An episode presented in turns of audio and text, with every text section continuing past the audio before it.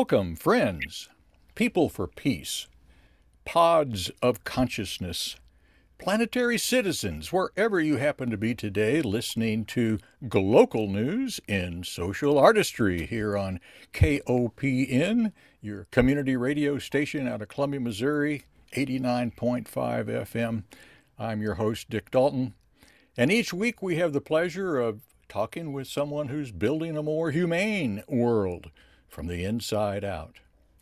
And this week, uh, we're going west. My guest today is Skye Burn. That's S K Y E B U R N from Bellingham, Washington. Uh, Skye's a multi dimensional artist, has a bachelor's in psychology of the creative process and a master's in leadership of social artistry. Ooh, social artistry. I think that's in the name of our program. Hey, I'm going to learn something today. Hi, Skye. Hi, Dick. It's nice great. to see you. Oh, it's great to be with you again. We we have discovered that we were in a a process, a meeting together out in Ashland, Oregon, a social artistry gathering. So we're back together, and uh, uh, you have written so much. You have books, you have uh, uh, articles. I, I don't know how you, call them sometimes folios. Maybe you can explain how that fits into the. But today, the overall title is The Narrative Arc, A R C. And, and that's one of your folios uh, that uh, you have um, given me the pleasure of reading, and uh, many of your. You have nine folios now, is that right? It is out Yeah. of 13 total. Oh, okay. So, how do you introduce yourself when you're at the uh, United Nations giving them a talk about this or that? I speak first about my upbringing, Oh, good. and and I, I have an unusual background. I grew up in the 50s, in the 1950s, on a small remote island in the Salish Sea. My family lived in a log cabin without electricity or running water. I attended a one room school where it was okay to go barefoot, except when the frost made it uncomfortable. hmm And everyone on the island knew everyone. We spoke a familiar language. And we lived isolated from mainland culture. No one on the island had a telephone or a television. My family had a radio, but it, it ran off the truck battery, which was too heavy to bring into the house very often. And so we, we very seldom heard news of the outside world. Mm.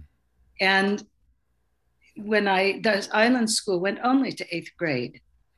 So when I got to ninth grade, we needed to make other arrangements. And my sister, my youngest sister, who was just starting first grade, no, she was starting third grade. And my mother and I moved to Bellingham. We rented an apartment for the school year, and I attended a school, uh, a junior high school in ninth grade. Mm. It was the year that John Kennedy was shot and the Beatles were making it big. And I did not have a language for speaking with strangers. Hmm. My background and experiences, my catalog of cultural awareness was so different that I really I loved the learning. I loved the access to ideas and to what I was learning. But culturally, I, I felt alien. Mhm.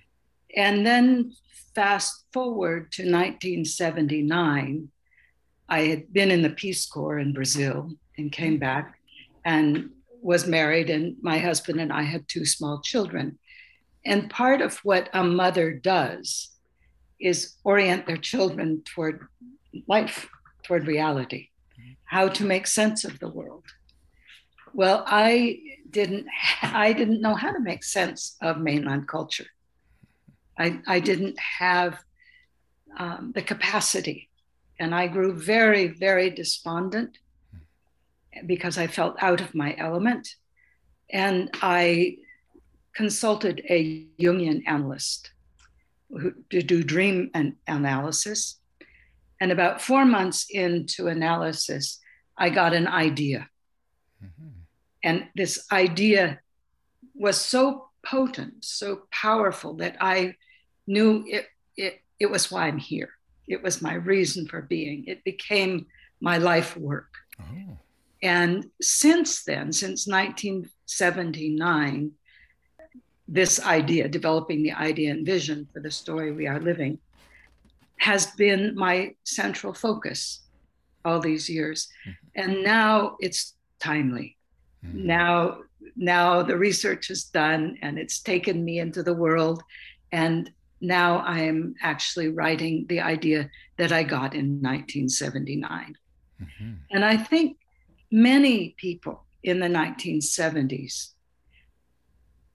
got ideas and and realizations that were in some way a preparation for today's challenges. Mm-hmm. And I feel that my writing is only a piece of that sort of cultural creative preparedness for these times. Mm-hmm. Fascinating. Uh, I had to look up Salish Sea. Salish Sea. Salish Sea. And actually, uh, Google took me as if it was a town on the uh, on a little tributary of Puget Sound and south of Seattle, just a little bit. Is that? Well, the Salish Sea is is what it is the indigenous name for Puget Sound. Oh, thank and you. Puget Sound goes from the Canadian border down to Tacoma, south of Seattle, mm-hmm. the inland waters. Mm-hmm. And there are many islands in the inland waters. And I grew up on one of those islands. Okay. Puget Sound, Salish Sea. Yes. Yes, that, that helps a whole lot. I didn't have that piece. and just to kind of give a little bookend, you later end up going back to this island and building your own house, didn't you? Correct. Correct. Um, my first husband and I separated, mm-hmm. and I went back to the island, and then I went back to school to see if the idea held water and to learn to write. And then I was on the island, and I had figured out that I really wanted a my next husband to be a tall former Catholic. and so there was this, a hand carved sign on the cabin where I was living saying, Wishes come true at this place. So I, I stood on the, the, in the doorway of this cabin and looked westward out to the sunset. And I wished with all my might for a tall former Catholic. Mm. Well, way off in New York City, oh, that's the other direction. yes. Someone uh, went to the Vassar College Library and chose where he wanted to live. And he chose the little island where I was living. Oh, my goodness gracious. And he came. and he came three times. And we've been married now for 38 years. And he is a tall former Catholic. you put it out to the universe, and the universe out. answered. Oh. My grandfather used to say, "A wish is more or less a prayer." Yeah. And so I yeah. wished very hard. I'm we built a house together. He oh. cut down the trees. Yeah. And I, I had them milled, and I did all of the electric, uh, all of the carpentry work.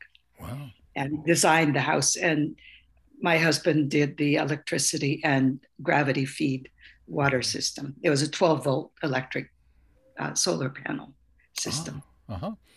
And people can see some pictures about that. Uh, can you go ahead and give your website that people could go to? My to... website is www.skyeburn. That's S K Y E B U R N dot com. Mm-hmm. Very simple, folks. Uh, if you go there now while you're listening, as long as you're not driving your car, um, then you can sort of follow along with some of the things we're talking about because uh, she has a nice menu there that you can go and, and pick this and that and uh, see pictures of her putting a, a, house together. I didn't notice any pictures of Richard, uh, but that's okay. It's your story. it's my story, yes. so, so, your husband's name's Richard. My name is Richard. Uh, last week, um, my I replayed a, an interview with uh, Jan Sanders. Mm-hmm. Mm-hmm. Her husband's name was Richard. Yes. And I know that you and Jan had some very uh, close ties in working uh, yes. in Aruba as well as other social artistry kinds of things. Correct. So maybe we'll get around to Aruba. There's so many things to talk about. uh, you you have though this 1979 uh, vision and the little phrase that you got then and that you continue to use is the story. The story we are living. Actually that phrase did not come to me at first. Oh okay. When i got the idea i thought oh i can write this. Whew! like three years maybe. Mm-hmm. well it was very very complex idea. Mm-hmm. and it didn't want to be written in three years or 10 years it took 40 years mm-hmm. And it was only after working with Doug Benner, actually, who was a storyteller mm-hmm. and and and is the sort of the head of the guild, the Storytellers Guild here in Bellingham. Mm-hmm. And we worked together on the Flow Project. He was the um, inquiry director, the research director. And I learned so much about story from him.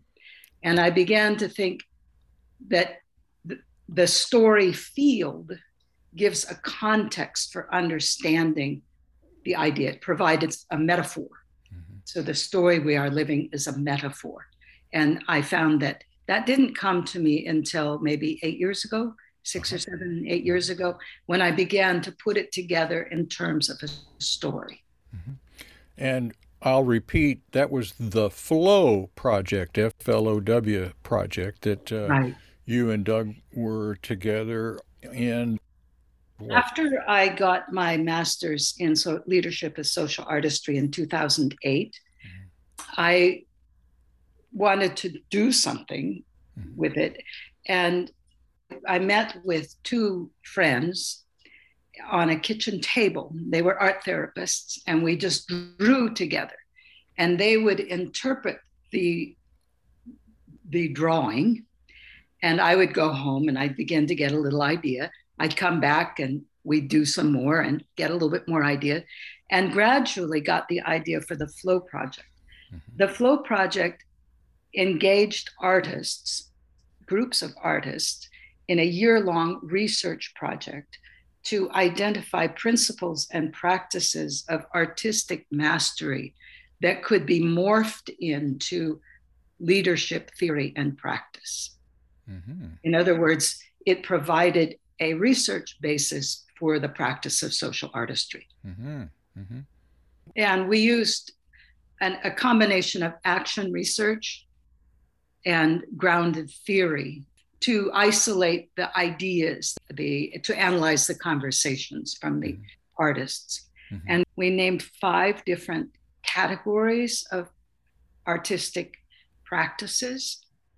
And I presented quite a bit at leadership conferences and also arts education pro- conferences. Mm-hmm. And, yeah. in, and in fact, uh, was invited to participate in the UNESCO World Summit in 2010 on arts education, establishing a policy for arts education worldwide mm-hmm. through UNESCO. Mm-hmm. And the Flow Project mission statement, which is to apply principles and practices of artistic mastery in resolving social and cultural challenges, was adopted almost verbatim as a third goal for the uh, uh, for the Seoul agenda for arts education. Mm-hmm. And, and you you actually kind of use that as a definition for social artistry as well, don't you? That phrase that you just gave as the mission statement. Yes, yes, that I do. Yes. Uh-huh. Yeah. I just boiled mine down to uh, building a more humane world from the inside mm-hmm. out was my little tagline for social artistry. I love how it it it accommodates many different visions of what social artistry is. Right. I, I for many many years I was begging for a definition of social artistry. Uh-huh. And uh-huh. Jean would say, oh, well, it's a bad b- Oh and then another time, well, it's a bad ba-da-bada. So, you know, it, I think she was, in a sense, relying on each of us to internalize the processes of social artistry and what does that mean to me and what does that mean to you? Yeah, and it works. It's one of the beauties of it. It is. Yes, take it, change it, whatever works. what a great teacher. Well, let me just take a, a, a, short moment here, Skye Burn, and, and tell folks that you are uh, a multidimensional artist in Bellingham, Washington. You've uh, written extensively. I'm reading through your folios. Uh, you say there's 13, and I think you've uh, put out nine for consumption. Mm-hmm. Uh, so there's a little bit more to go. Uh, this is deep stuff. Uh, I, I was actually pleased as well as a little bit surprised at the the breadth and depth of history that you went back in your research and and pulled up. Uh, I was pleased to see that I actually had heard of a few of these things, so I could I could track along uh, fairly well. Uh, it wasn't as though I needed to, you know, take a college course to understand what you're writing, but it it really uh, it, it incorporates many uh, avenues that are already out in the world and have been out in the world for thousands of years, uh, many of them, and you kind of weave it into this uh, story that we're living. I also want to just mention that you have a volume one that the story we're living is volume two. And I, I, so we'll get into that in just a minute, too. I uh, before we do, I just want to say hi, folks uh, that are listening wherever you are listening from today, whether that be in your car or or while you're still at work, uh, wherever you are. Glad you're with us on kopn.org, uh, your community radio station out of Columbia, Missouri. Um, 89.5 FM if you still use the dial. Um, so many of us just uh, do the, the, the, live streaming or uh, my show, and as many are on uh, KOPN, uh, podcasted so that you can go back and, and listen to them later.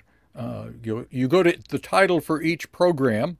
Uh, ours is Global News and Social Artistry in the program menu, and you'll see the last 25 shows that we've done. So enjoy that. We're glad you're with us. Appreciate your support for KOPN. We're now in our new uh, uh, facility at 401 Bernadette out on the west side of Columbia. And uh, uh it's been a, a, labor of love. And uh, wow, the work that folks have put into this is just uh, phenomenal. And if you ever get a chance to come by, please do and see what happens uh, in a community radio facility. Uh, so, uh, my guest today is Skye Burn, a multidimensional artist out in Bellingham, Washington. Our focus, Skye, is your folio number four, The Narrative Arc. And I am going to briefly say I know what that is. It's the beginning, middle, and end. Beyond that, help me. well, the story we are living looks at patterns of history from 10,000 BCE to the present. And stories have a three part structure. As you said, a beginning, middle, end mm-hmm. three phases. And the phase transitions the beginning and then the first plot point, the middle and the second plot point, and the end. And so I look at the beginning of the story we are living as occurring around 10,000 BCE, when humanity began to develop the consciousness of a separate identity apart from nature mm-hmm. began seeking to develop the consciousness of a separate identity mm-hmm. and began to, the orientation toward nature shifted. Instead of it, viewing, beholding the human as an integral part of nature, mm-hmm. humanity began with the advent of agriculture to seek to control nature for human purposes. Mm-hmm. That was a significant shift. Mm-hmm. And the first plot point then was what is called the axial age between 800 and 200 BCE. And it actually extended from around 3000 BCE to 700 AD or mm. CE, but the core of it was 800 to 200 BCE. The middle part then lasted until the mid 19th century. Mm-hmm. And since the mid 19th century, we have been in the end phase of the story we are living. That's kind of sad to hear for some of us that, well, it's the end. Uh, you mean there's no more story after? Uh, well, well so. I, I, I put it that the story we are living is part of a, a larger framework. Great. Humanity was alive before the advent of agriculture. And that time before the advent of agriculture is the pre egoic time of humanity's self development. Oh, okay. And the story we are living then covers the egoic phase of mm-hmm. humanity's mm-hmm. self development. And the end of the egoic phase, if all goes well, is a transition into the transegoic mm-hmm. state of being in consciousness. That helps me uh, I think I might have misunderstood some of that in my reading of, of, of the folio, uh, because back in 2001, actually when I first met Jean Houston, uh, I met uh, L. Robert Keck, or Bob Keck, who uh, was a presenter at the same conference, National Wellness Conference, and he had written a book, Sacred Eyes, and his presentation was on those three. Uh, he called them three epochs. One was up to 10,000 years ago, and then the middle time, and then more recently the uh, the he called it childhood, adolescence, and maturity. But mm-hmm. so mm-hmm. now now that I've kind of put that in place with to what you just said about the pre-egoic, egoic, and transegoic, I'm I'm good. Okay. Okay. Proceed.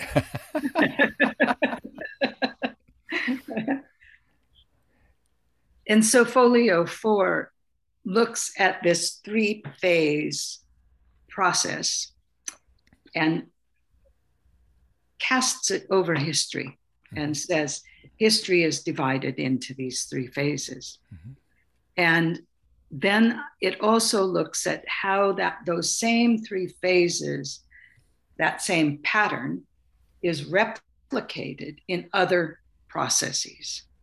For example, self development from pre egoic, egoic, transegoic. So I'm saying the beginning of the story of humanity is the pre egoic. Mm-hmm. The story we are living is the egoic period. Mm-hmm. And to be achieved is the transegoic state of being in mm-hmm. consciousness.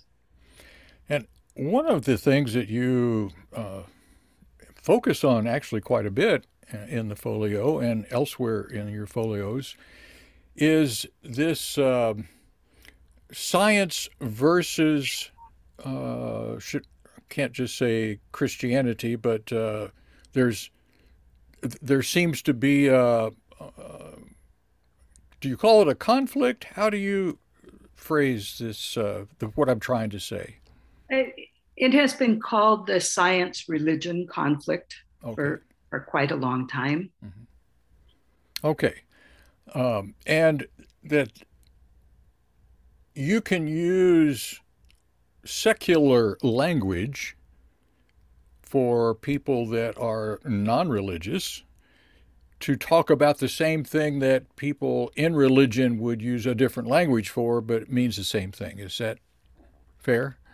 I know what I'm attempting to do is offer a secular translation mm-hmm of the central tenet of evangelical Christian faith, the the the um, the concept of God's plan Mm-hmm. I instead of using the language of God's plan or Bible-based language to mm-hmm. talk about it, I'm using the language of story mm-hmm. and the language of psychology mm-hmm. to reach a different audience. Mm-hmm. And uh, in that process, I was kind of uh, fascinated to see how the shift into agriculture and the uh, separation from nature, where the identity was we can control nature, that kind of thing, was associated with uh, the Garden of Eden uh, story. Is that the way you?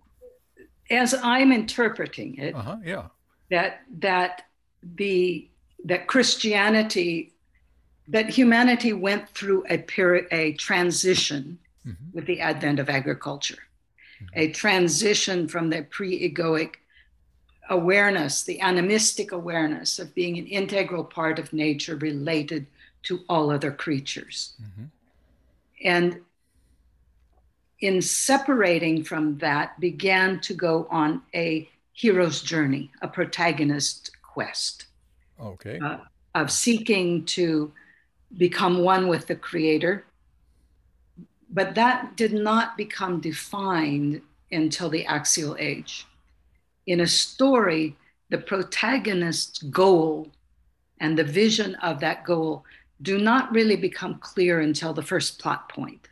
Oh, okay. And, and so the the impetus from 10,000 BCE to the beginning of civilization around 2800 3500 BCE was a, a long period of development. And then with the beginning of civilization, when people began to congregate in cities, mm-hmm. it required a different kind of structure. It required systems, human systems, transportation systems, um, uh, water and food distribution systems, uh, defense systems, mm-hmm. um, taxation systems. These human systems are the foundation of civilization and also the, they constitute egoic structures in humanity's psyche. And so the period between 10,000 BCE and the beginning of civilization was a transition from the pre egoic to the egoic period. Okay. With the egoic period is when Hinduism the earliest, and then Judaism and Buddhism and Christianity and Islam, the great religions, came in the axial age. Mm. And they gave a, a, a, vision of humanity's self development goal. Hmm. And they gave, um, they agreed, not explicitly, but in principle, they agreed that humanity is seeking to become one with the Creator, one with Brahman, or one with God, or one with all that is, which is more a Buddhist teaching, mm-hmm. the consciousness of all of one that is. Mm-hmm. And that, and also the great religions gave a directions for how to achieve that goal. There's steps that need to be taken. They the golden rule, the right, the eightfold path, the Ten Commandments. The, these were these were guidelines for achieving the protagonist goal when the time came.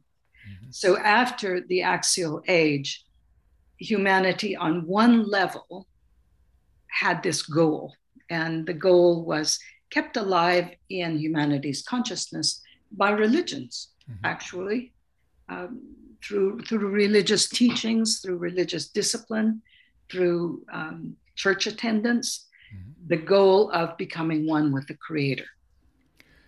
And so, is that where uh, gurus and and uh, hermits and, and people that go off and live in caves and uh, they're trying to become one with the creator uh, as individuals or are you talking about a goal for all of humanity to uh, we'll say achieve this goal the story we are living looks at humanity as the protagonist in this story and this protagonist is the main character that okay. everything that happens is about the main character and it said it claims that we you and i and everyone else mm-hmm. Are, char- are the characters who bring the story to life mm-hmm. and so the awareness of humanity as being sort of inherently one with the creator and that we awaken to that consciousness. And I think that hermits, um, you know, sometimes it's just the lack of tolerance for being around other people that that leads people to live isolated lives. But sometimes it's a fascination with the patterns of nature.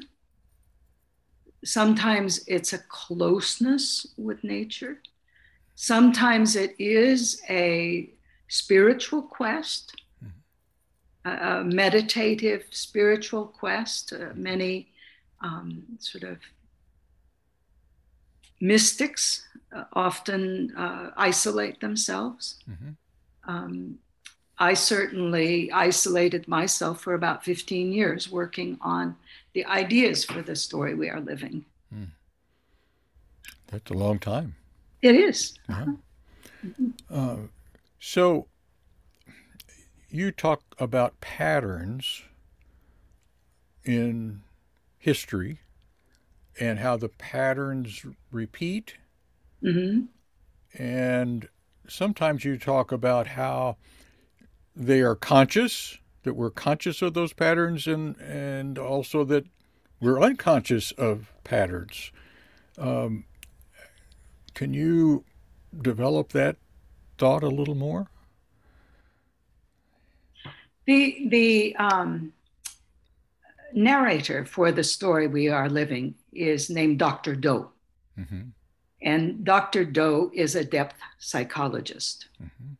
And her role in the story we are living is, aside from narrating the story, she speaks from the perspective of humanity's psychotherapist. Yes.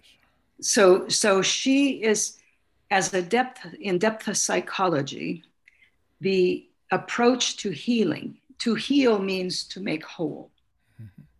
Literally means to make whole. Right. So depth psychologists approach therapy with the understanding that healing occurs by making what is unconscious conscious.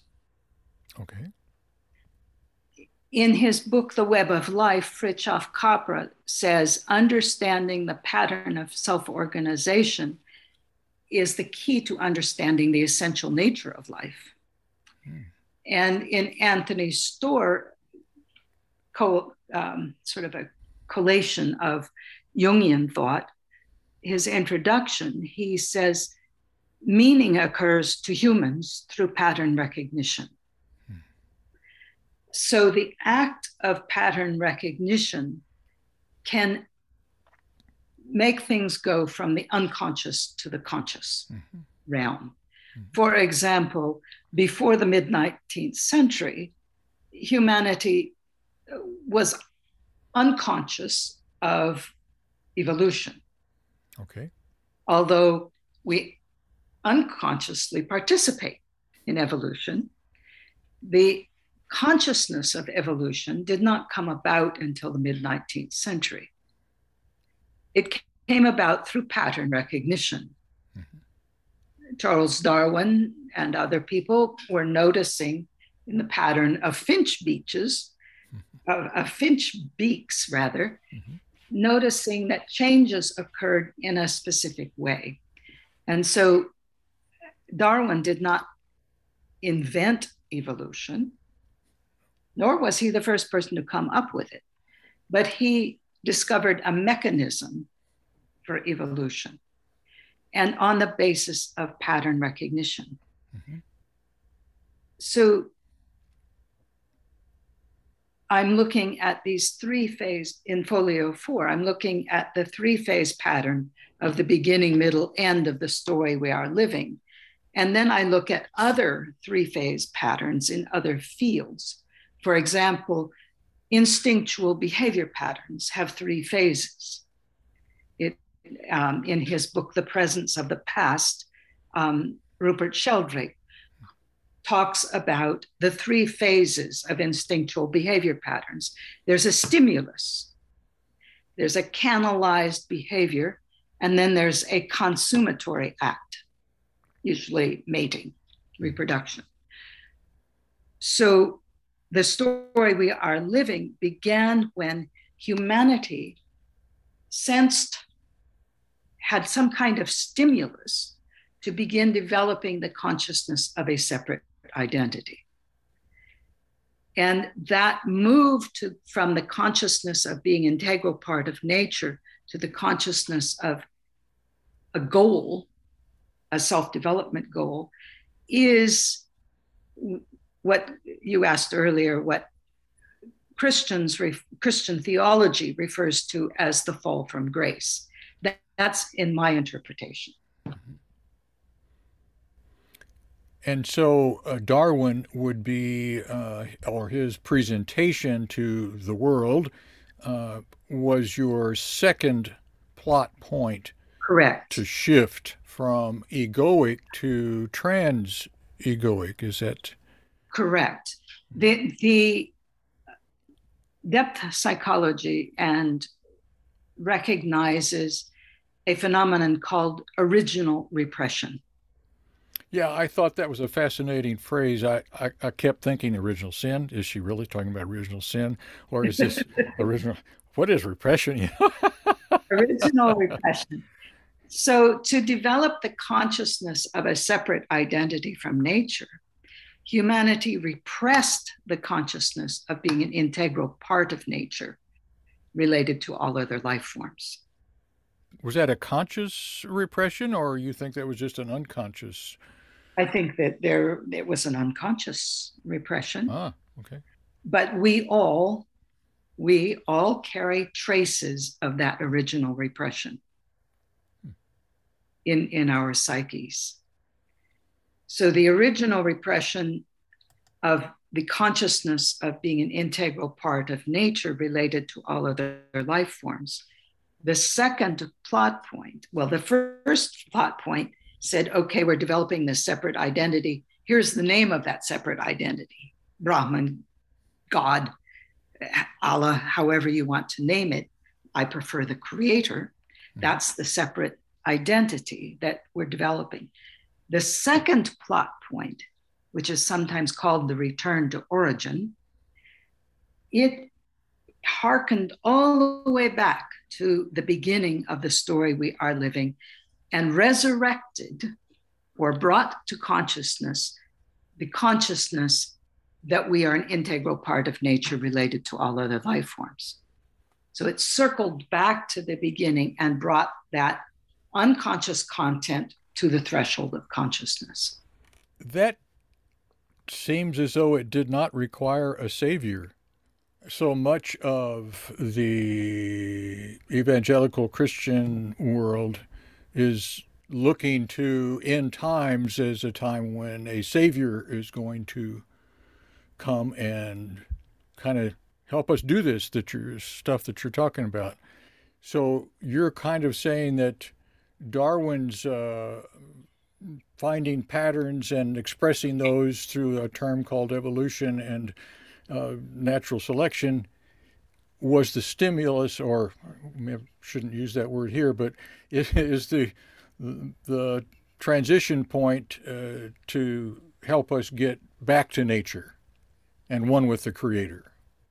It also incurred a split in it between religion and science. Mm-hmm.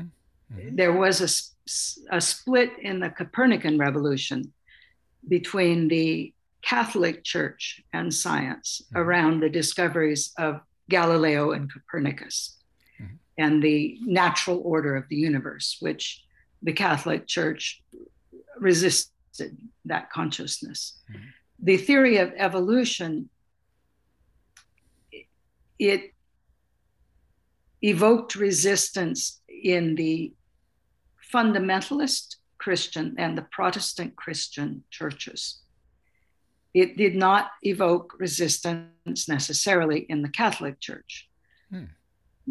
But one of the reasons, in, in my view, for the resistance to the theory of evolution is that the theory of evolution, at least in Darwin's interpretation, uh, Lamarck had a different interpretation, but Darwin's interpretation looked at the uh, principle of competition as being the main driving force, mm. the competition to survive. Mm-hmm. And the evangelical Christian looks at God's plan, and we are called to perform roles. Mm-hmm. The, the theory of evolution did not, it, it obviated, it did away with it, it, it obscured that sense of being called to perform a role. It, it said that we're that life forms evolve through a competitive process, through a survival of the fittest process.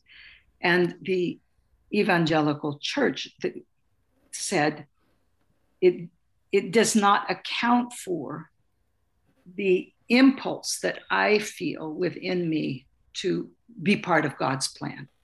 So there was this this split that we're now dealing with mm-hmm. in in the in the psyche between sort of materialists and and or evolutionists and the the people who believe in God's plan. My guest today is Skye Burn, a multidimensional artist out in Bellingham, Washington. Glad you're with us on Global News in Social Artistry. KOPN.org, your community radio station out of Columbia, Missouri. I'm your host, Dick Dalton. So, um, as you understand it, God's plan could not include evolution. Well, from a depth psychology point of view, from okay. Dr. Doe, it's it's very handy to have a narrator actually. Yeah. Folio two. and Dr. Doe is is as a depth psychologist.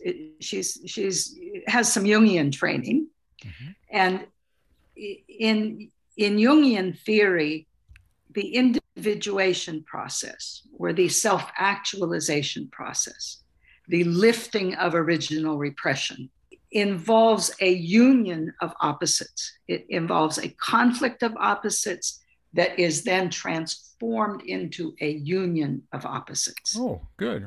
I, I didn't pick and, up on that. Okay. Uh-huh. And and so the the um, the union of opposites then is brings forth the whole being. Mm-hmm. Yes, there is this sense of calling to be part of God's plan or to perform a role in the story we are living. And there is evolution. At some point, to become whole, humanity needs to integrate those 2 mm-hmm. fields. Mm-hmm. And it's in the integration that the wholeness emerges. It's mm-hmm. through that integration process. I remember uh, in my classrooms in college uh, teaching, uh, spending a part of a day on, well, part of a class day on uh, showing creation versus uh, evolution as in terms of science and, and religion. Mm-hmm. And it, it kind of boiled down to uh, asking different questions it seemed as though religion was really only concerned with who did it, and science was really only concerned with how it got done. and so here are two different questions, and why argue if you're really asking different questions? uh, you can both we can both coexist because you're talking about who and you got your answer in Genesis chapter 1 and and science is talking about how and there was the six days and look at how all these things evolved and, and took place science is just talking about how all that happened and trying to discover the how and mm-hmm. doesn't really deal with the who anyway it, it was kind of a fun way of not challenging hardcore but to say hey, hey we, we coexist here we we're just asking different questions you mentioned a bit ago how there's no need for a savior. Yes, as a question. Uh-huh. Um, Hinduism and other religions have a cyclical sort of understanding of the development of human consciousness, our awareness of what it means to be human. In Christianity, there's a it's a linear. After the first Council of Nicaea, when the church and state became united. And the from that point on, the doctrine of Christianity was tied to Constantine's agenda mm-hmm. and gained historical consequence. And the Christian religion then looked at a linear progression from the fall from grace to this ultimate goal of becoming one with the creator and achieving this state of being in consciousness called grace or dharma or nirvana that's free of suffering. And that linearity of Christianity and the goal orientation of Christianity is a fundamental driving force, I believe, in the development of our awareness of what it means to be human. And we are currently facing some very great challenges. Humanity, the, the protagonist of the story we are living, is facing climactic challenges, life threatening climactic challenges, where it's no longer possible, really, to keep the realms separate mm-hmm. to, to see that science addresses the why or the how, and religion addresses the, the person or the mm-hmm. being. Mm-hmm. There needs to be an integration mm-hmm. of those in order for us to achieve the protagonist goal. I believe that, and my faith is not grounded in the Bible. Mm-hmm. My faith is grounded in an artist's connection with source. I, I am an evangelical Christian by um, baptism, but I, my faith is not grounded in the Bible. And I believe that humanity is in, inherently one with the Creator. Mm-hmm. I, I'm more of a Gnostic in that way. And in the Gnostic tradition, Jesus said, if you bring forth what is within you, it will save you. If you fail to bring it forth, it will destroy you. So here we are in this time of great challenges with the imminent possibility of death on a large scale. Mm-hmm. I think that Christ is a role model. And if there is a savior bit of it, it's that we decide that we're going to follow that model. Mm-hmm. Yeah, uh, Martin Luther King, uh, when he was a graduate student, uh, commented that it was kind of ludicrous to think that there was going to be some savior that comes from some other place to uh, uh, our dimension to save us because we now know by science that there's no other place out there and that the real coming is within our hearts, within our, our behaviors, and how we receive and deal with other people on a daily basis. And that is how we become one with the Creator. Right. Uh, so, yes, I, I think uh, I, I'm, I'm tracking with you in, in what you're saying on that. That's encouraging. Thank you. yeah. You know, we all hear through our filters, right? Mm-hmm. Mm-hmm. And so we have to find our little associations from our history that mm-hmm. can resonate with what we hear coming from someone else. Absolutely. Mm-hmm. Now, I did uh, write down one of, I don't know if it was Dr. Doe's quotes or your quotes, but you said, humanity must let go of preconceived ideas, beliefs, and expectations in order to achieve this goal. According to Omnipolism, a, a, poll that was done, I think it was in 2016, I may be wrong, found that 41% of US adults believe humanity is in the end times, the biblical end times. Mm-hmm. That belief, as I explain in Folio 9, comes with expectations and ideas. It, it's like a, a, a newlywed couple. They come with expectations of what it means to be married or mm-hmm.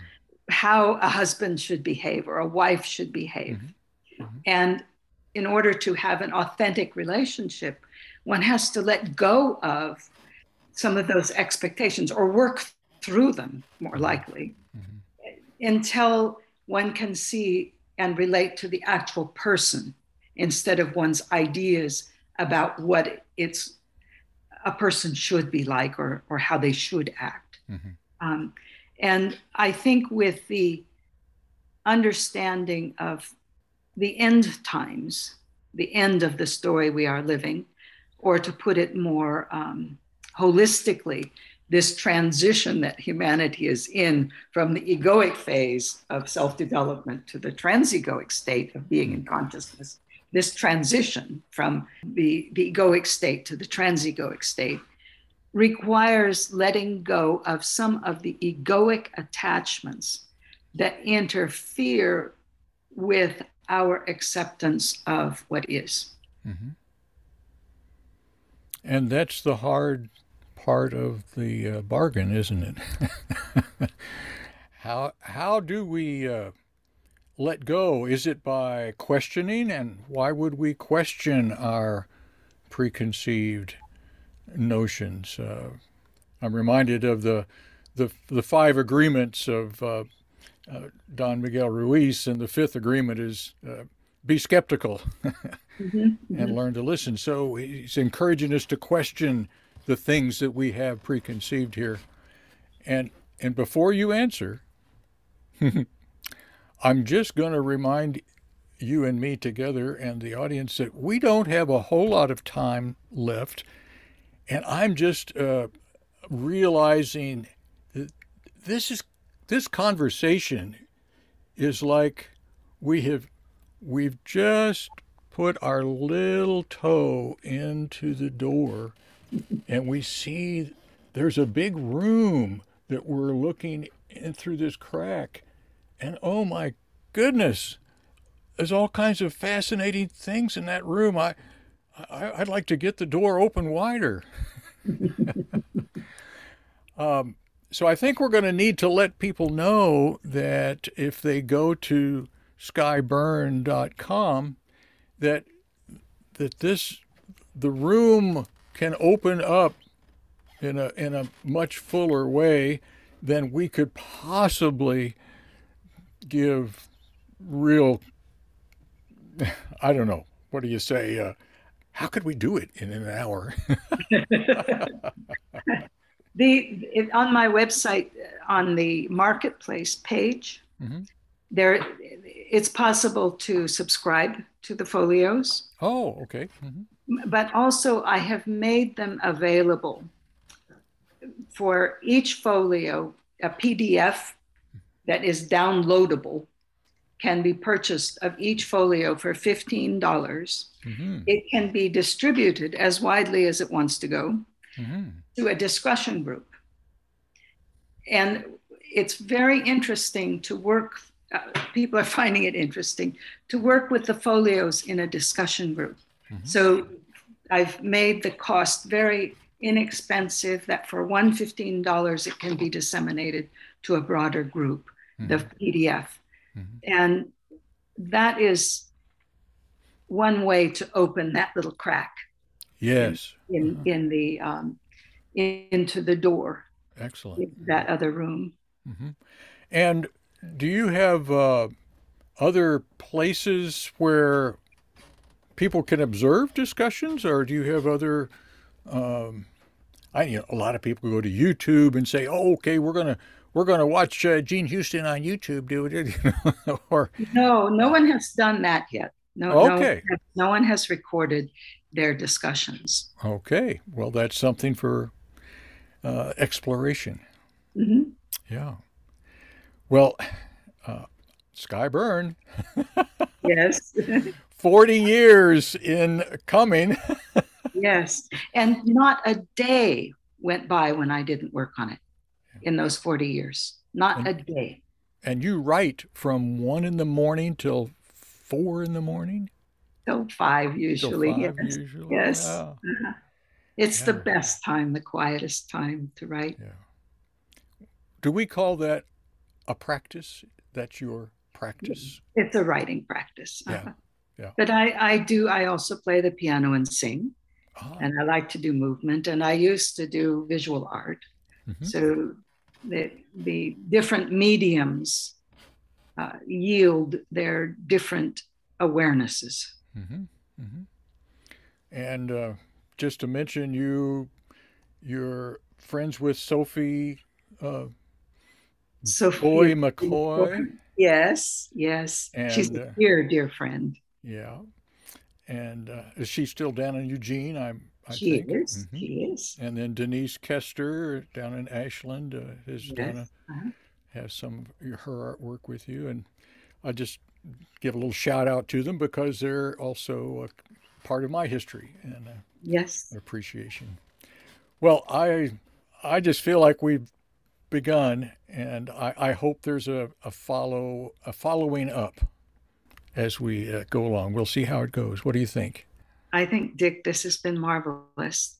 I, I really appreciate your engagement and your your questions, your the way that you think and and move the conversation. I really mm-hmm. appreciate that.